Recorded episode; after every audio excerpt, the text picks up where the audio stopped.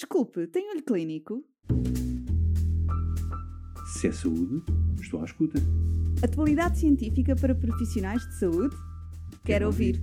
Olho Clínico, o seu podcast de discussão científica.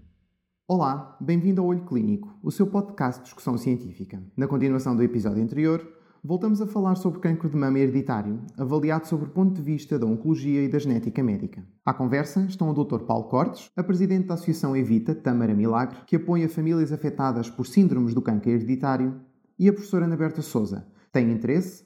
Ouça até ao fim. Bem-vindos ao segundo podcast sobre cancro hereditário, cancro da mama e ovário.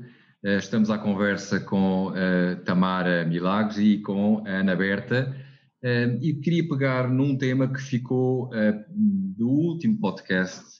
Ah, Ana Berta, esta questão do, das mutações germinativas e somáticas na oncologia moderna é absolutamente crucial, não é? É sim, senhora. Portanto, no fundo, e aí está mais à vontade do que eu, o cancro em geral é, é, muitas vezes tratado de acordo com a informação que vem de testes genéticos e, portanto, falar de testes genéticos e cancro é inevitável.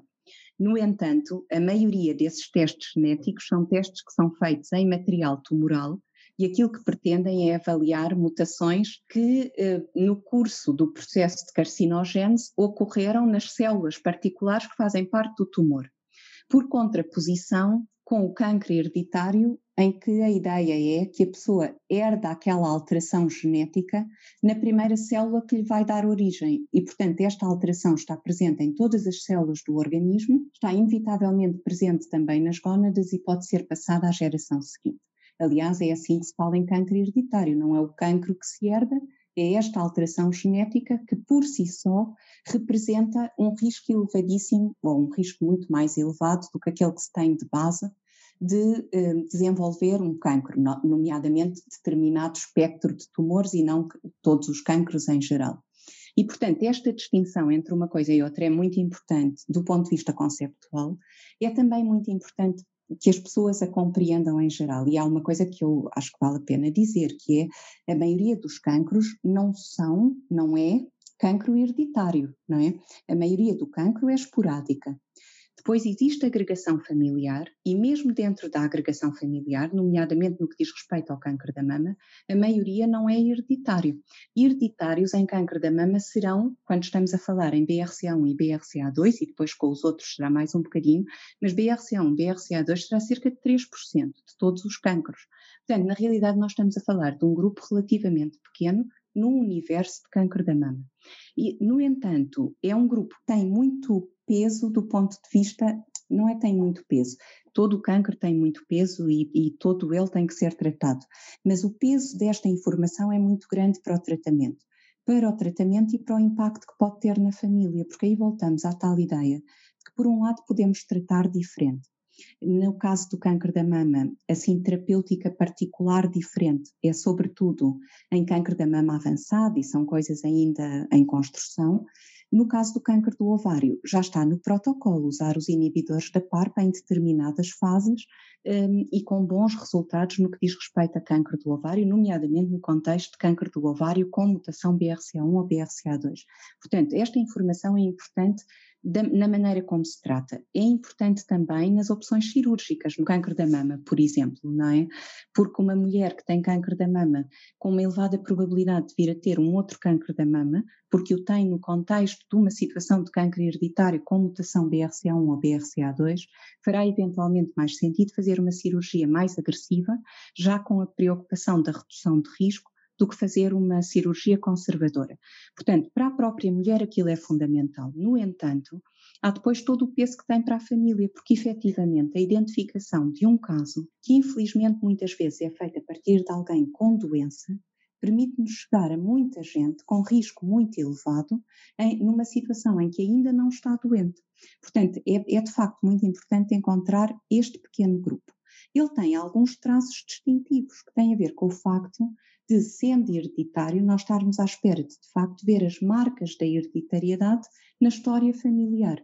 Não é sempre assim, até porque as famílias já não têm o tamanho que se calhar tinham as famílias antigas, que tornavam estas coisas mais evidentes. Portanto, há uma série de coisas aqui que intervêm para dificultar o uso apenas da história familiar e façam com que critérios baseados apenas em tipo de câncer da mama, um triplo negativo, idade com que se teve um câncer da mama abaixo dos 40, abaixo dos 45, sejam também bons critérios para teste. Enfim, já fui por outro caminho, mas para dizer que sim, é uma distinção fundamental, quer em termos de tratamento, quer sobretudo em termos das consequências para a família, porque as mutações que nós identificamos somáticas no cancro esporádico não têm nenhuma implicação para os familiares, naturalmente.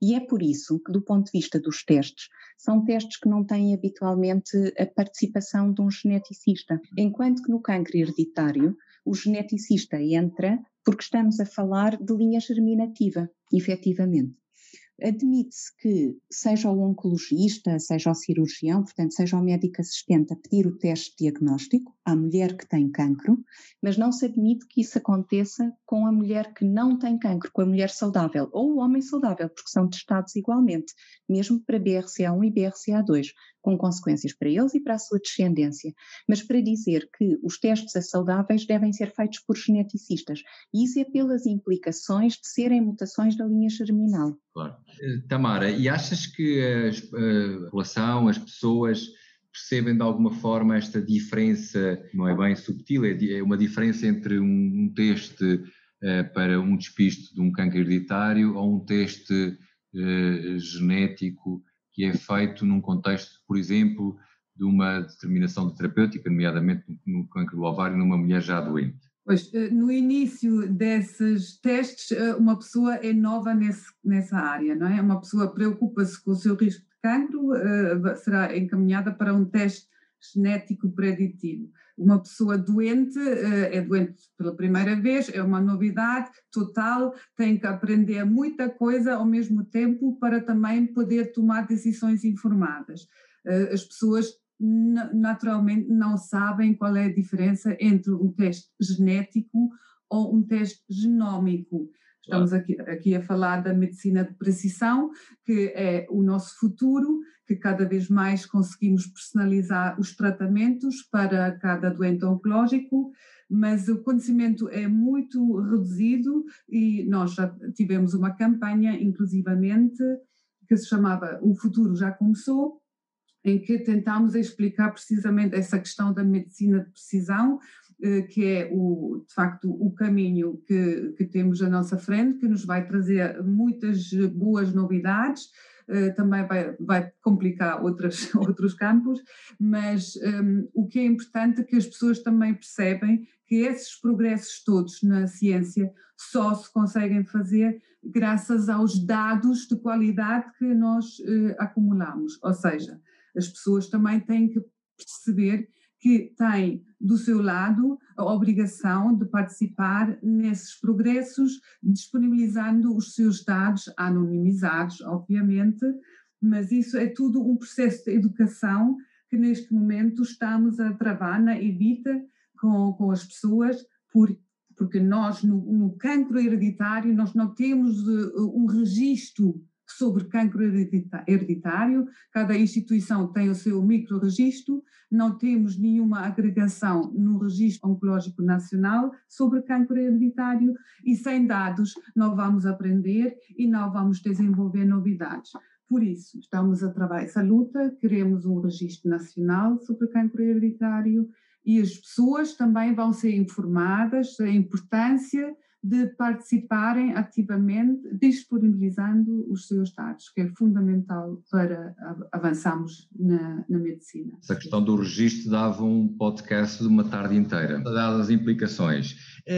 Na Evita recebem muitos eh, contactos de pessoas têm resultados de testes eh, genéticos com resultados, eh, de resultados indeterminados, ou seja, mutações de significado neste momento eh, desconhecido, mas que causa alguma inquietude nas pessoas, penso eu. Qual é a tua percepção em relação a isso? Pois, realmente já tivemos contactos dessas pessoas com aquelas versões de significado desconhecido até ao momento.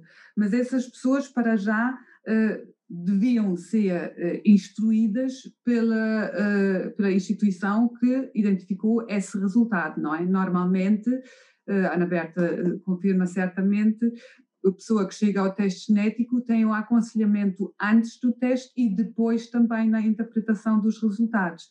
E será então instruída nessa segunda consulta uh, para uh, discutir os resultados no sentido de quais são os passos a seguir, porque isso depende, se houver uma, uma história familiar pesada, essa pessoa certamente continuará uh, com uma vigilância mais apertada do que uma pessoa que não tem nenhuma história familiar. Mas tudo isso é tudo muito complexo e muito complicado. Eu relembro a afirmação da coordenadora da Genturis, a Nicolino Gabruca, afirma que atualmente só 20 a 30% dos portadores de mutação genética estão identificados. Isso quer dizer que ainda temos muito trabalho pela frente para identificar cada vez mais e melhor os portadores de mutação genética com alto risco para cancro.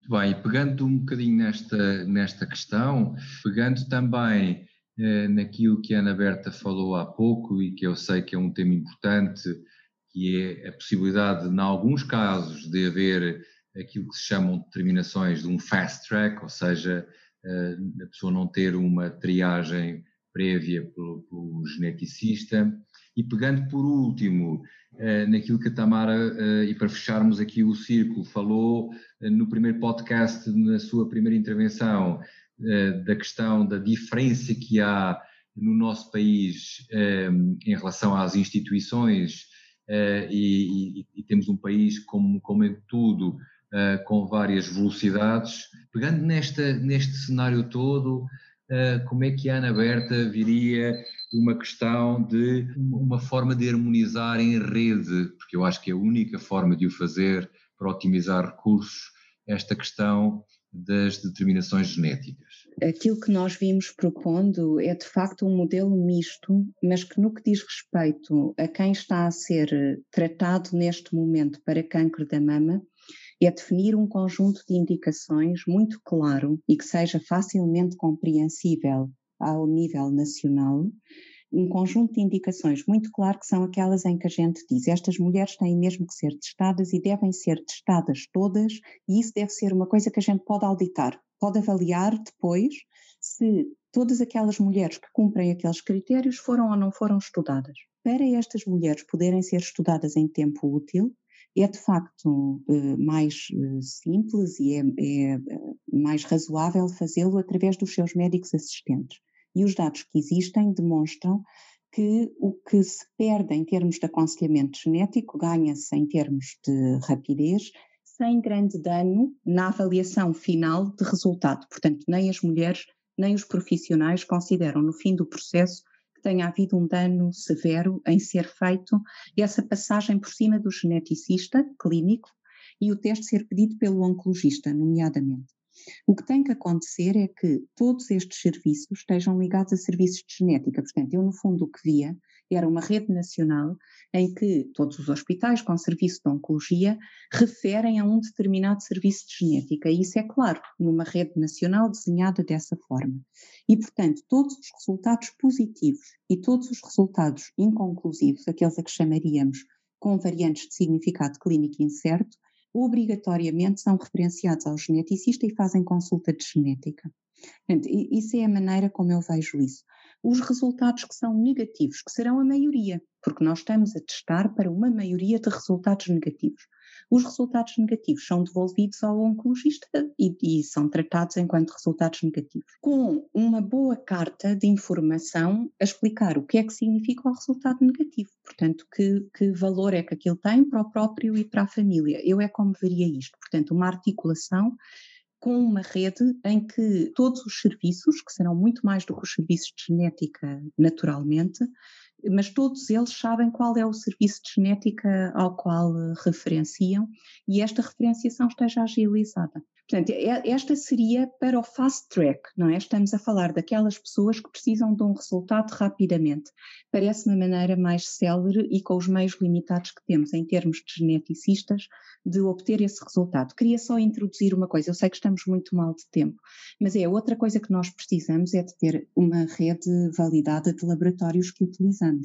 Porque nesta questão da classificação das variantes, a qualidade do laboratório é essencial. Portanto, nós não podemos só dizer fez teste ou não fez teste, temos de ter a certeza que as pessoas fizeram o teste adequado num sítio de confiança. E, portanto, uma outra coisa para que era preciso olhar era para quais são os critérios mínimos para um, um laboratório poder ser um laboratório de confiança para fornecer estes resultados porque é gravíssimo um resultado que classifica mal uma variante. É igualmente grave classificar uma variante benigna como patogénica ou classificar uma patogénica como benigna. Isto são coisas, de facto, do ponto de vista do impacto, gravíssimas para o próprio e para a família. E, portanto, esta parte eu acho que também é preciso salvaguardar, e aqui entram muitas sociedades. E a Sociedade Portuguesa de Oncologia está a fazer um bom esforço, de facto, com o grupo de câncer hereditário, que eu acho que é, uma, é, é um esforço notório e que há de fazer uma diferença muito grande para produzir guidelines para garantir que quem faz os testes é quem deve, não é esta noção. O oncologista faz o teste a quem está doente e precisa daquele resultado naquele momento. O geneticista faz o teste ao saudável, é um teste preditivo. É feito no contexto de uma consulta de genética, isso é o que está previsto na lei.